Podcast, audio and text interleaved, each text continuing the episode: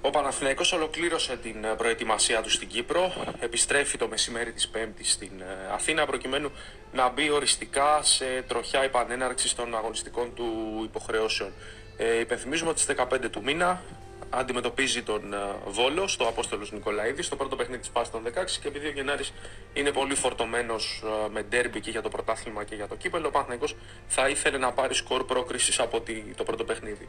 Ήταν μια πολύ ιδιαίτερη περίοδος αυτή εδώ στην Πέγια της Κύπρου και στη Λάρνακα την τελευταία μέρα.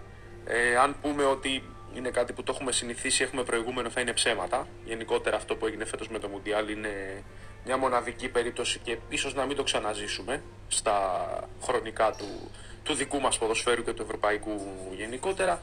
Ε, από εκεί και πέρα Προφανώς είναι μια κατάσταση ιδιαίτερη και για τον Γιωβάνοβιτς και τους παίκτες του, οι οποίοι είναι και πρωτίστως αυτοί που επηρεάζονται, έτσι. Γιατί όλοι οι υπόλοιποι το βλέπουμε απ' έξω, αυτοί είναι που πρέπει να βρουν τον τρόπο να δουλέψουν υπό αυτές τις uh, συνθήκες.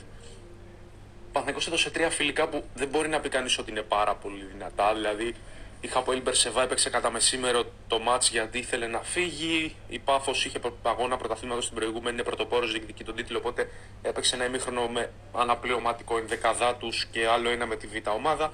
Και η Νέα Σαλαμίνα και αυτή αντίστοιχα είχε ένα γράμμα βασικών και αναπληρωματικών ε, στα δύο ημίχρονα που παρατάχθηκε εναντίον του Παναθηναϊκού.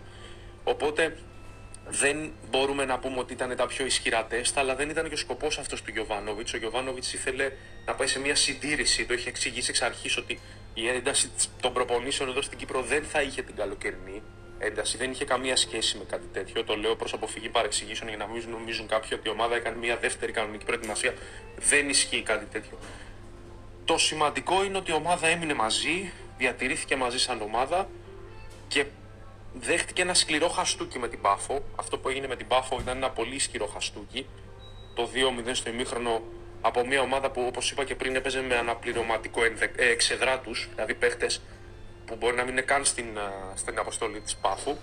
Ε, και επέτρεψε και στο Γιωβάνοβιτς να γκαζώσει και στα αποδητήρια και την επόμενη στο ξενοδοχείο που είχε καταλήξει αποστολή. Αυτό ήταν πολύ σημαντικό ε, γιατί θα βοηθήσει τον προπονητή να προλάβει φαινόμενα χαλάρωσης. Από εκεί και πέρα, εναντίον της Νέας Σαλαμίνας, που παραλαμβάνω, το επίπεδο δεν ήταν πολύ ψηλό. Ο Παναθηναϊκός έδειξε ότι σε νοοτροπία, σε τέμπο, σε ρυθμό ξαναβρίσκει το νήμα από εκεί που το άφησε μετά τη διακοπή του πρωταθλήματος.